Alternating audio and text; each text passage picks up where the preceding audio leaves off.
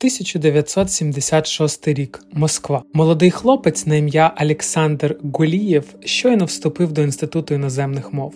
Він дуже пишався собою. Учень із Курського провінційного містечка, який закінчив школу з золотою медаллю і з дитинства захоплювався іноземними мовами, особливо французькою. Він мріяв пов'язати з ними все своє життя. Так і склалось. Навчання давалося йому легко. Олександр не жалів часу і сил на те, щоб покращувати навички. Тож його швидко взяли на роботу.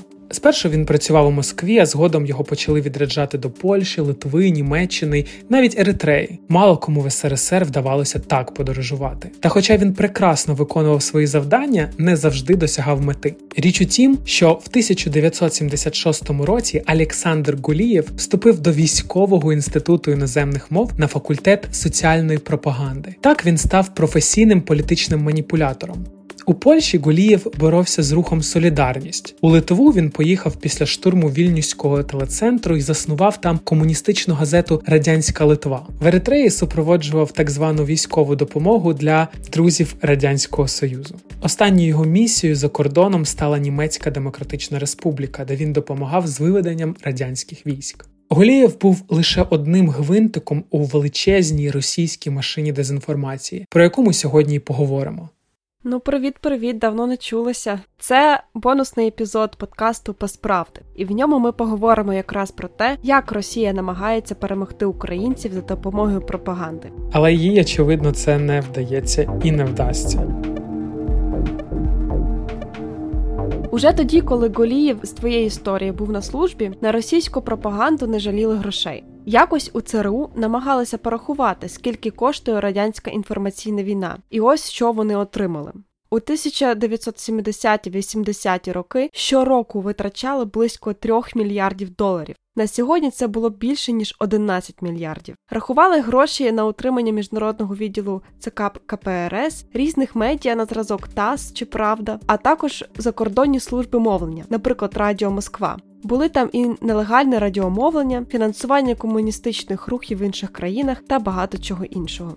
Таким чином, мережа для поширення пропаганди вже тоді була дуже широкою. А сьогодні додалися ще й фабрики тролів, хакери та інші технологічні підрозділи. І це, до речі, також здешевлює деякі операції. Скажімо, у 1955 році, щоб ввести в оману захід, в радянському союзі організували дуже видовищний день авіації. Пропагандисти зняли, як незліченні ескадрильї нових стратегічних бомбардувальників М4 пролітали над Москвою. Водночас відбувалися сплановані КДБ витоки так званих секретних документів, які вказували на те, що радянський союз обігнав США за кількістю і якістю цих бомбардувальників. Однак насправді в демонстрації брала участь лише одна ескадрилья М4, яка кожні кілька хвилин з'являлася на небі. Натомість зараз не потрібно навіть запускати літаки, можна просто зробити це в умовному відеоредакторі. Але скільки Росія витрачає на свою інформаційну війну сьогодні, ми поки що не знаємо. Проте ми знаємо, що левова частка цих коштів та зусиль спрямована на роботу саме в Україні. Да, давай візьмемо і проаналізуємо швиденько секретну частину е, ГРУ номер 54777. Але вона, напевно, давно настільки вже і секретна, в тому числі в тому числі завдяки роботі Білінкету. Е, багато цікавих в них розслідувань виходило останнім часом. Але давайте нагадаємо нашим слухачам про чим займається ж цей відділ. Е, і справжню справжню назву е, цього секретної частини ГРУ номер 54777 її приховують. Але публічно її називають 72-м центром спеціальної служби. До її оновлення вже в пострадянській Росії був долучений відомий нам полковник Олександр Голієв, з історії якого ми починали сьогоднішній епізод. У 1994 році саме йому доручили підготувати пакет документів про бойову та мобілізаційну готовність цього відділу. А рівно за місяць почалася Перша чеченська війна. І Голієв активно долучився до античеченської пропаганди в Росії. Так от, е, з частини номер 54777 досі керують багатьма операціями Росії, зокрема в Україні. За даними звіту Aquarium Leaks, найбільшу роль вона зіграла в пропагандистській кампанії саме проти незалежної Ічкерії в 90-х та в Україні в 2014 році. Цей підрозділ може залучати будь-яку організацію чи установу до своєї діяльності від, наприклад, Російської православної церкви до програм з культурного обміну. До речі, зараз колишній керівник частини номер 54777 Олександр Костюхін викладає в Московському інституті міжнародних відносин. Е, до речі, зовсім не здивована. Е, усім нам добре відомим ГІМО теж належить до мережі закладів е, з так званого виховання і роботи пропагандистів. Вони, як і ціла низка інших вишів, здійснюють дослідження щодо так званої спеціальної пропаганди і готують власне ну, ці спеціальні кадри, які потім це завдання виконують.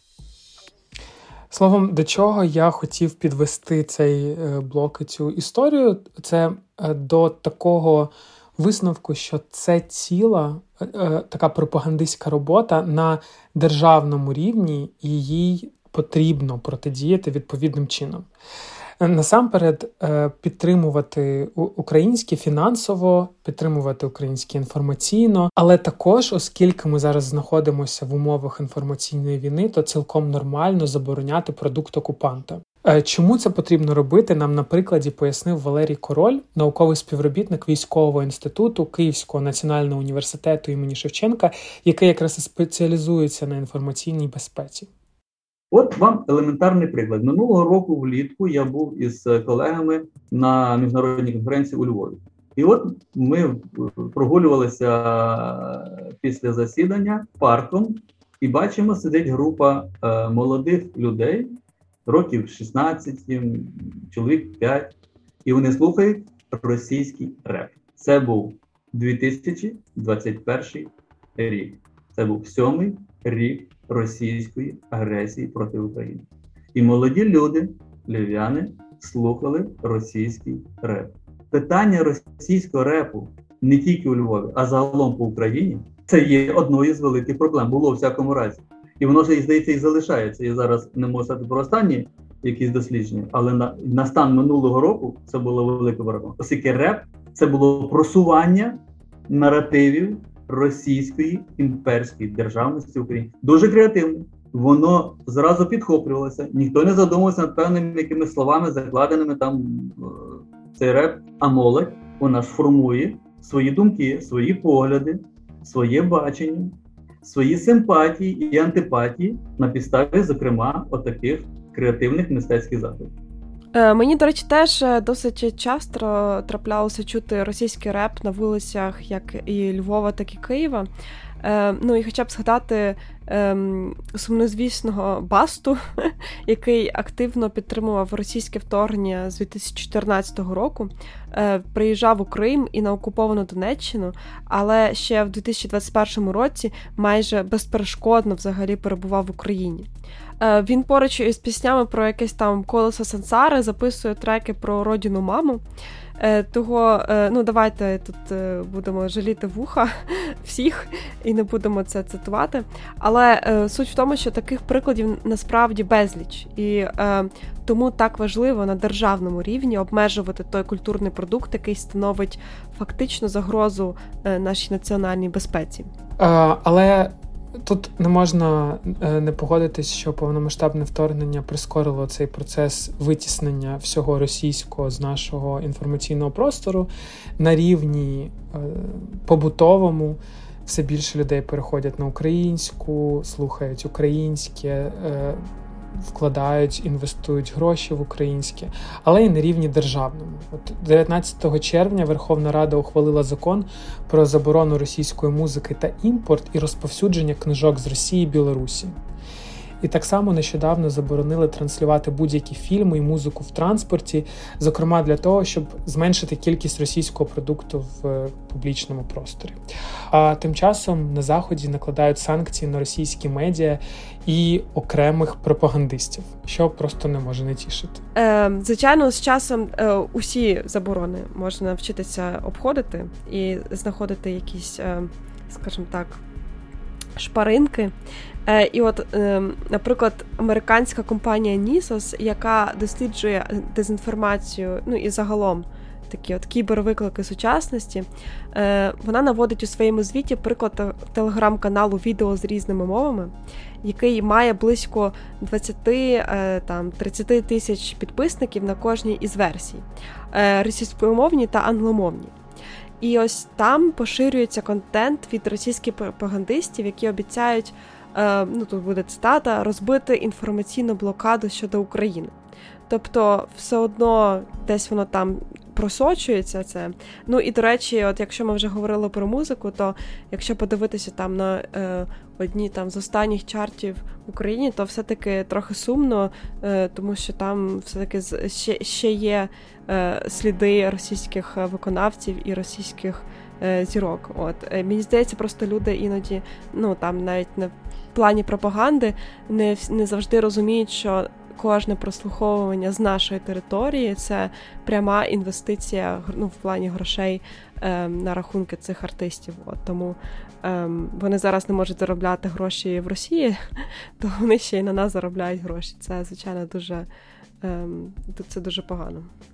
Я тут зроблю такий невеличкий U-turn, от, і все ж таки повернуся до е, до теми з цими телеграм-каналами. Ну, звичайно, ми зараз жодним чином не можемо довести там, чи ці співаки, хоча якось фінансуються е, цим департаментом пропаганди російським чи ні, але в будь-якому разі, е, що точно фінансується, так це ці телеграм-канали. От, е, Зокрема, цей, ем, цей телеграм-канал Е, який зокрема направлений і на англомовну аудиторію, е, він містить відео, е, в якому ем, є субтитри з різними мовами, гештегами, і якраз вони використовуються для організації там різних інформаційних кампаній з подальшим поширенням у інших соціальних мережах. І от е, якраз дослідники виявили, що за цим каналом стоїть е, е, сама е, особисто Маргарита Сімоньян і її Russia Today. Е, і вона особисто взагалі рекламувала ці відеокампанії як е, цитата Народний інформаційний спротив для глобальної аудиторії. Отак ми і опинилися в цій ситуації, що наче Russia Today і заборонили е, там в Європейському Союзі, в США, в Канаді, а їхня мова, е, їхня справа живе собі активним життям окремим і, власне, далі поширюється. Ми нещодавно говорили з е, Клер Вардел. Е, це професорка Браунського університету, засновниця ініціативи First Draft News. Дуже багато журналістів вчить саме по тому, як е, протидіяти цій пропаганді. І вона сказала ну, дуже цікаву думку про те, що треба дати належне Росії. В них ну вона про це цитує навіть, як вона сказала, що типу їхня робота. Е, типу, як шеф-скіс, тобто як типу поцілунок шефа настільки витончено і дуже багато каналів задіюється. Така вона, типу, 360 градусів. Тобто це і телеграм, і, і радіо, і телебачення, і газети, і підкуп е, якихось політиків. Ну, Тобто, е, тобто така дуже серйозна підготовча робота, тому для того, щоб протидіяти такій машині е, дезінформації. Ну, це однозначно має має бути зусилля на всіх рівнях. Е, от, на рівні е, громадян, на рівні е, держави, на рівні міжнародних організацій. Тобто, це, це, щоб протидіяти такій системі, потрібно дуже багато ресурсів. І все це, звісно, цікаво про, про всі ці програми, але на практиці. Що з цим робити? Тобто ми ми мусимо Е, не просто проговорити про проблему, а з'ясувати, що що нам конкретно можна, як нам конкретно можна дати з цим раду. Ну так, і ну, загалом самотужки, я впевнена, ну, боротися з тією махіною, е, звичайно, дуже складно, якщо майже неможливо. От, е, І, зокрема, ну, як ти пригадуєш, ми говорили багато в попередніх випусках е, про те, що е, особливості нашого мозку. Ем, вони використовуються пропагандистами власне для маніпуляцій. Е, там згадали, е, скажімо, там підтверджуване упередження, через які ми радше будемо вірити новинам, які там збігаються саме з нашою думкою, або феномен, через який люди вірять тим меседжам, що найчастіше бачать, навіть якщо вони фейкові. Словом, що я хотіла сказати, е, що не піддаватися на пропаганду насправді набагато важче, ніж може це здатися, і не варто недооцінювати е, оці зусилля на 360 градусів, які робить Росія. Е, Тому що, звичайно, деякі фейкові меседжі вони абсурдні, і це взагалі е, може здатися, що як такому можна вірити, але насправді е, ну, от якраз е, грамотно використовуючи ці підходи там до повторень, до поширень і тому подібне, е, вони якраз і добиваються цього ефекту. Тому е, тут, звичайно, треба натреноване око. Е, Так, ти маєш слушність. Тут, е, очевидно, треба знати, що знати про всі е, можливі маніпуляції для того, щоб їх бачити, знати про е, будь-які трюки, типу, там, от, наприклад, тобто та сама операція під фальшивим прапором, опера... Е, так звана, та, яку намагалися провернути, намагалася провернути Росія перед повномасштабним вторгненням, те, що західні союзники одразу робили безпрецедентні публікації. Е, спецслужб в медіа цю виливали інформацію, просто не дало їм змоги е, напасти на Україну і звинуватити в цьому нас. Ну тобто, очевидна була агресія з точки зору Росії. Ну для нас вона була якби завжди очевидна, але е, те, що їм не вдалося зробити цю операцію під під фальшивим прапором, е, дуже важливу роль зіграло для підтримки світу України. Е, під час вторгнення. От. Ну, І і таких таких деталей, от таких от трюків е, маніпулятивних, їх дуже-дуже дуже багато. Е, от, І про них варто знати. Наприклад, ще один це коли ти чуєш, як людина називає себе військовим експертом, і вона транслює російські наративи і додає тебе, наприклад, в друзі.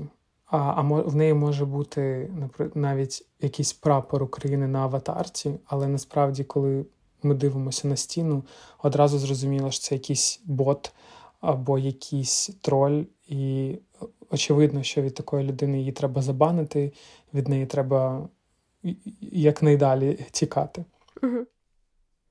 Е, ну і взагалі, е, ну, ти говориш, її треба забанити. Е, ключове тут треба ну, знати про те, що треба періодично відслідковувати ці російські наративи, їх розуміти, або, наприклад, слідкувати за відомими журналістами, які цим на професійній основі займаються.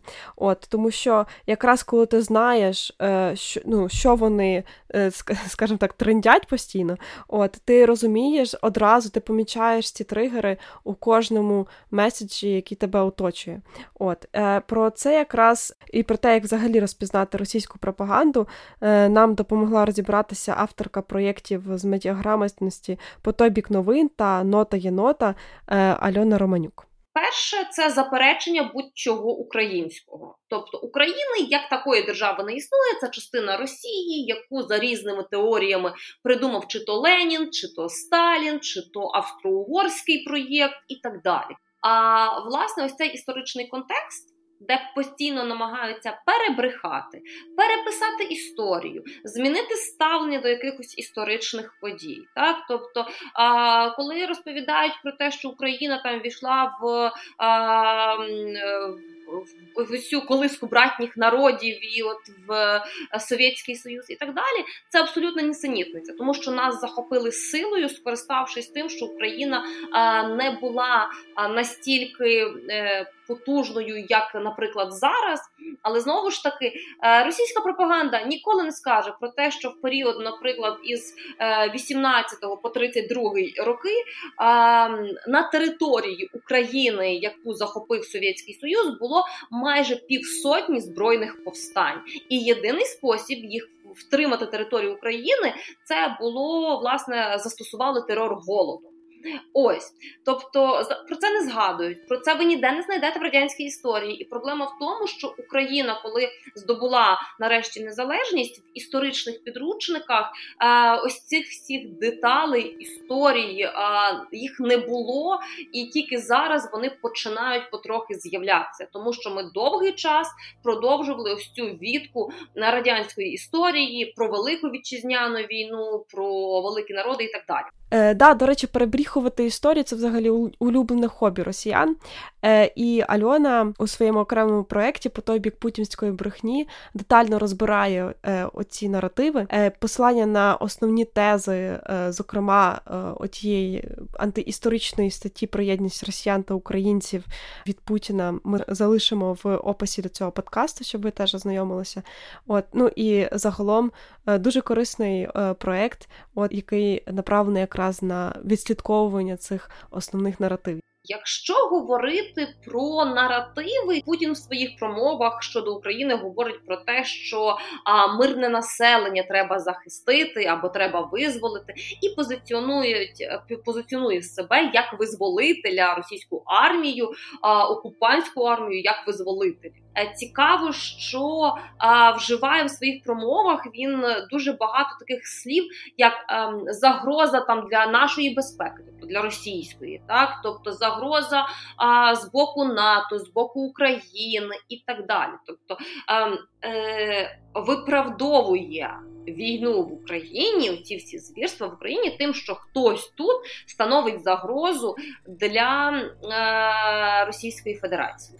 Знову ж таки, він говорить про те, що що випробували всі методи мирні, мирні і дипломатичні для того, щоб залагодити конфлікти і звільнити мирне населення. Денацифікувати, там демілітаризувати Україну, але це не спрацювало, тому розпочали нібито спецоперацію. І ось кілька прикладів інформаційних атак, які запустили росіяни у перші місяці вторгнення то спочатку е, йшов елемент залякування. Про те, що українську українців знищать, РФ дала добро на власне на введення військ в Україну. Українські військові нехай тікають. Тобто йшла масова розсилка смс повідомлень нашим військовим, а також їхнім родинам. Окремо йшов є таке поняття, називається астротурфінг це створення штучної громадської думки, наприклад, за допомогою коментарів у соціальних мережах або в телеграм-каналах. І а, в 22, 23, 24 лютого від імені різних, нібито бійців українських, поширювали тезу про те, що тут пекло, всі командири повтікали, бійці е, перетворюються на м'ясо, а власне всі міста там здають і так далі. Ну це, це звісно не відповідало дійсності але ось це поширювали за допомогою коментарів. Мені згадався один з відомих вкидів з цього приводу. Росіяни поширювали фото, нібито смартфону українського військового, його діалог з мамою у телеграмі. Військовий, начебто, пише: Мамко, хай росіяни забирають собі Крим і Донбас, я хочу додому поїсти сала. А найвідоміша фраза звідти: Мамо, ти шаленіла що? Вона давно стала мемом. Да, це щось у стилі, типу, розповів вчителька.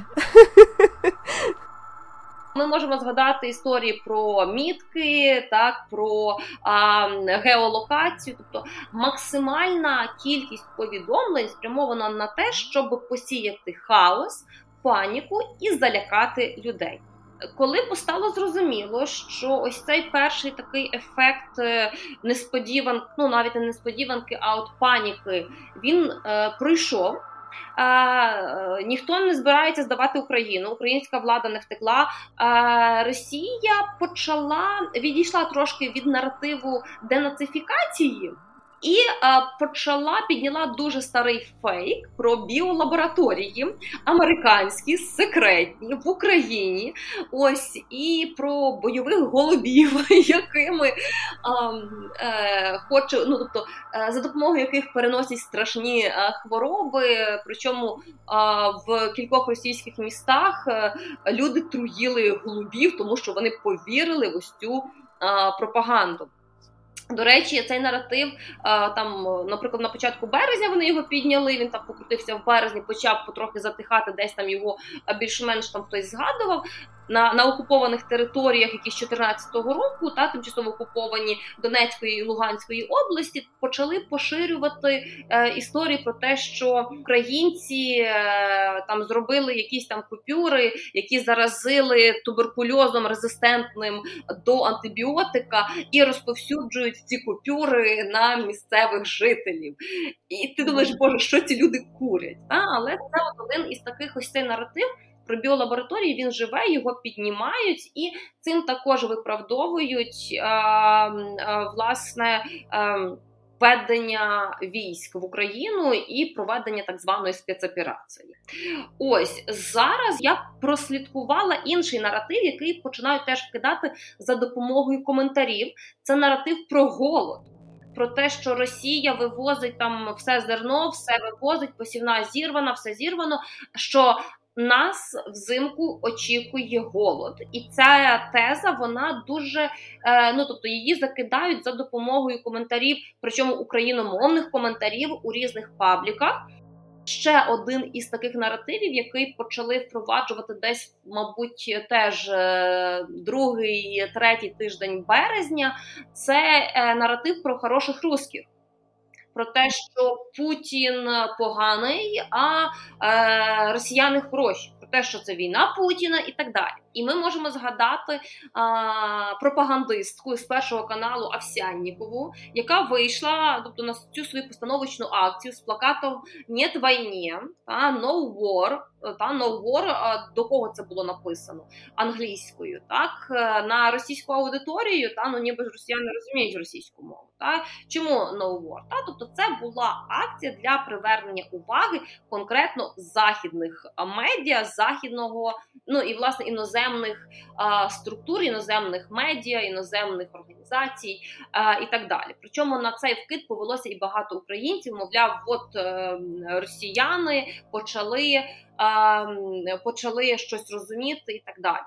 Людина 8 років займалася пропагандою. Вона працювала на тому каналі, який е, споруджував е, десятки фейків, в тому числі про е, розп'ятого мальчика. Ось, е, і ця людина виходить з плакатом, і одразу з'являється її запис в її інстаграмі, де вона повторює. Тези Путіна, ось ще з цієї статті про один народ, яка була опублікована в липні 2014 року, і розповідає про те, що ми ж братній народ, це війна Путіна і так далі. Я згадую цю Овсяннікову, хоча це вже ніби і історія стара, е, і дуже смішно, як інколи перекладають е, її прізвище як Вівсяннікова. Е, от. Але вона ж три місяці пропрацювала в німецькому Die Welt. І потім майже майже зникла. Ну, принаймні в моєму якомусь інфобульбашці полі я про неї не міг нічого ну, нічого не бачив, не читав. От, Але е, нібито досі різні пропагандистські змі російські намагаються повернути її в медіаполе. Так, до речі, ну це ж власне є певна стратегія, так що е, ну ці всі абсурдні речі, вони типу нас закидують цими розповів вчительки і тому подібне. От і поки ми там або там більш-менш е, е адекватні речі, так і поки ми спростоюємо ці фейки, вони там продумують і закидують ще 20 інших. От це власне і є тактика. Задай, наприклад, е, отой фейк про свастику на браслеті залужного, який поширила тоді ще офіційна представниця МЗС РФ Марія Захарова. Ну, звичайно, ніхто не читає і ніхто не вірить Марії Захарові, але просто е, сам факт, що ну того, що там була фотографія, там якась були е, офіційні заяви від власне, ну на дипломатичному рівні, от е, все одно це мало якийсь ефект. Так? І StopFake детально розібрав цей кейс. І виявилося, що на руці у Валерія Залужного браслет українського виробництва Пакабоне. Це такий шкіряний ремінець і е, набір намистинок, одна з яких через низьку роздільну здатність власне цієї фотографії стала схожа на нацистський символ. Тобто там, як такого, я так розумію, фотошопу навіть і не було. Намистинка мала такий скандинавський візерунок. Сам бренд Пакабони також підтвердив інформацію, що на браслеті залужного немає свастики. Вони зазначили, що саме такі орнаменти, як на намистині, вікінги використовували для своїх ритуальних або там повсякденних предметів, і, зокрема, і прикрас, і кораблів. Але поки цю інформацію зібрали, поки її опублікували, поки її там перечесали, да, минули дні. А оцей абсурдний фейк він тим часом поширювався, поширювався і закладався в пам'яті людей, які не сприймають там Марію Захарову як, е, як якогось демона в людській в людській шкірі. От Тому, е, звичайно, це не грало нам на руку. Оця історія про залужного, вона мені здається е, важливою в контексті того, що часто ми говоримо про поняття фейк, і воно таке всеохопне, всеосяжне. Е, але це часто буває не лише умовно, коли ми беремо там фотографію, щось домальовуємо в фотошопі, її якимось чином викривлюємо. Це може бути, як от е, ти розказувала про цю історію, е, маленька розподільна здатність, або взагалі фотографії беруть і виривають з контексту. Е, от е, так само часті були історії, е, коли якась сатира, сатирична новина, той самий UR Review або The Onion, їх так само виривають з контексту або сприймають сатиру за правду. Е, от буває, що просто роблять е, абсолютно неправильні висновки на основі правдивої інформації. Тут е, до чого я це кажу, що треба бути обережним, що от, ну, часто там фейк, фейк, фейк, ми говоримо про різні ці речі, але насправді треба розуміти, що інколи це може бути і правдива новина, просто повністю некоректно інтерпретована, або справжня фотографія не підроблена, не е, змонтажоване відео але просто е, перекручене, смисли перекручені, якісь висновки перекручені. Е, це дуже дуже важливо. І на цю тему нам трохи більше розказала експертка з медіа та засновниця проекту Як не стати овочем Оксана Мороз. А саме вона пропонує не виокремлювати меседжі російської пропаганди, адже зараз, на її думку, для українців це вже не конструктивно. А я б зараз е, не говорила якимись речами на кшталт наративи російської пропаганди, якщо ми говоримо це про українську спільноту, про українську аудиторію, тому що е, десь з початку квітня ми в принципі можемо констатувати, що сама стратегія ведення інформаційної війни з боку Росії вона дуже помінялася. Е, коли ще на початку і перед великим вторгненням Росія намагалася працювати своїми старими інструментаріями, тобто там вигадати фейк, його поширити, там були певні наративи по дискредитації експлуатації влади і так далі, і так далі, які вони там вже багаторічно поширювали і продовжували поширювати і перед вторгненням, і зараз, е, і е, в перші місяці. Плюс, звісно, додавалось там е, розхитування ситуації і так далі. Але це була стандартна класична пропаганда, яку ми звикли бачити. Зараз, починаючи з квітня, на перший план вийшли інформаційні спецоперації, так звані ІПСО, в яких не стоїть питання наративів, а скоріше, як я це бачу, вони просто моніторять інформаційний простір простір вишукують всі ось ці точки, в яких іде дискусія в українському суспільстві, а їх дуже багато, і з кожним днем їх стає на жаль все більше, в тому числі через е, відверто недосконалу на цьому етапі комунікаційну політику влади, і е, власне вони беруть за ці тріщини і починають їх максимально розколювати. Е, умовно кажучи, вони нащупали питання, яке стосується, наприклад, біженців. Вони починають його його качати. Е, вони е, власне побачили, що українці дискутують, що потрібно пам'ятники е, зруйнувати там російських великих діячів в лапках е, чи ні. Відповідно, вони почали цю тему качати. Е, вони е, знаходять будь-що найменше і починають, якщо воно має потенційний розвиток, відповідно починають по ньому розхитувати або проводять свої спецоперації. Ось, наприклад, як це ми бачили і бачимо далі з нібито корупцією в волонтерській спільноті. Згадай принаймні сварки, які починалися через супутник, що купив фонд Сергія Притули. Або, наприклад, фейки про те, що благодійні фонди залишають машину собі, а не віддають їх військовим. І власне по розподіленню західної допомоги і військової зброї, яку вони в акурат вкинули тоді, коли е, захід погодився постачати нам важке озброєння. А відповідно відповіді на це влада е, поки що такої, ну яка б заспокоїла чи дала роз'яснення українському суспільству, немає.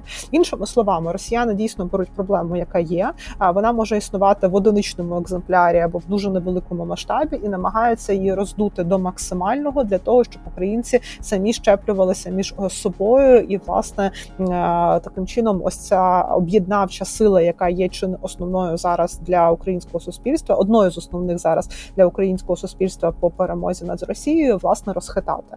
Е, ось це зараз основна робота російської пропаганди. Плюс вони включають е, своїх ліберальних блогерів. Це другий дуже дуже болючий вектор, який так само чомусь прижився в українському суспільстві. Ну чому є на це відповідь, але хоч хотілося вірити, що вона вже знищилась, плюс 24-го остаточно. Ось тобто українці оговталися, вони намагаються знайти альтернативну інформацію, скажімо так, тобто розуміють, що там щось не домовля е, е, українські джерела щось не договорюють. Вони хочуть знайти е, знайти відповідь на це запитання в російських джерелах, тому що англійською не всі володіють, російською фактично всі володіють, і ще їх плюс до цього хочеться знайти так званих хороших русських, що вони десь колись існують. І звідси йде великий велика проблема того, що росіяни з одного боку почали інтенсивно використовувати цих прихованих блогерів і через них вносити меседжі не так все так однозначно і так далі. З іншого боку, запит на них е, з української аудиторії він достатньо стабільно високий. Ось і це, звісно, так само проблема. Тому питання наративів це точкове питання. Зараз набагато більше питання стосовно ось таких тонких речей, і фактично ми зараз не маємо якихось активних інструментів, як з цим боротися. В цьому ще одна дуже велика проблема. Кілька хвилин тому ти якраз е, згадував про те, що не варто додавати в друзі підозрілих людей і ем, ну, взагалі відписуватися від блогерів, які транслюють російські наративи. Е, От і е, всьому цьому нам і нашим співгромадянам потрібно реально навчатися. Е, І для цього потрібна якісна освіта. І тут ми знову повертаємося до того, що сказали на початку, це має бути державною політикою тому що ми протидіємо величезній машині пропаганди е, країни, яка вкладає просто шалені суми в те, щоб нами маніпулювали. Освітня складова просвітницькі кампанії це завжди гра вдовго. Це не дає результат за день, за місяць чи навіть за рік. Це має бути цілеспрямована державна політика. Вона в нас зараз вибудовується і там десь з помилками, десь дуже добре, але але вибудовується цей е, рух відбувається. В умовах війни е, дійсно дуже важлива є оперативність, особливо тих е, фейків або тих маніпуляцій, які стають вірусними. Ось окремо дуже важливо давати людям ті джерела інформації, які є достовірними або показувати якісь такі е, чіткі ознаки того, е, як не варто працювати, наприклад, з інформацією. І ось е, ми бачимо насправді, що з перших днів війни. Зросла кількість підписників в власне офіційних структур. Тобто ми можемо е, там взяти центр протидії дезінформації при РНБО. Ми можемо взяти до уваги а, там центр стратегічних ком, е, комунікацій при міністерстві культури.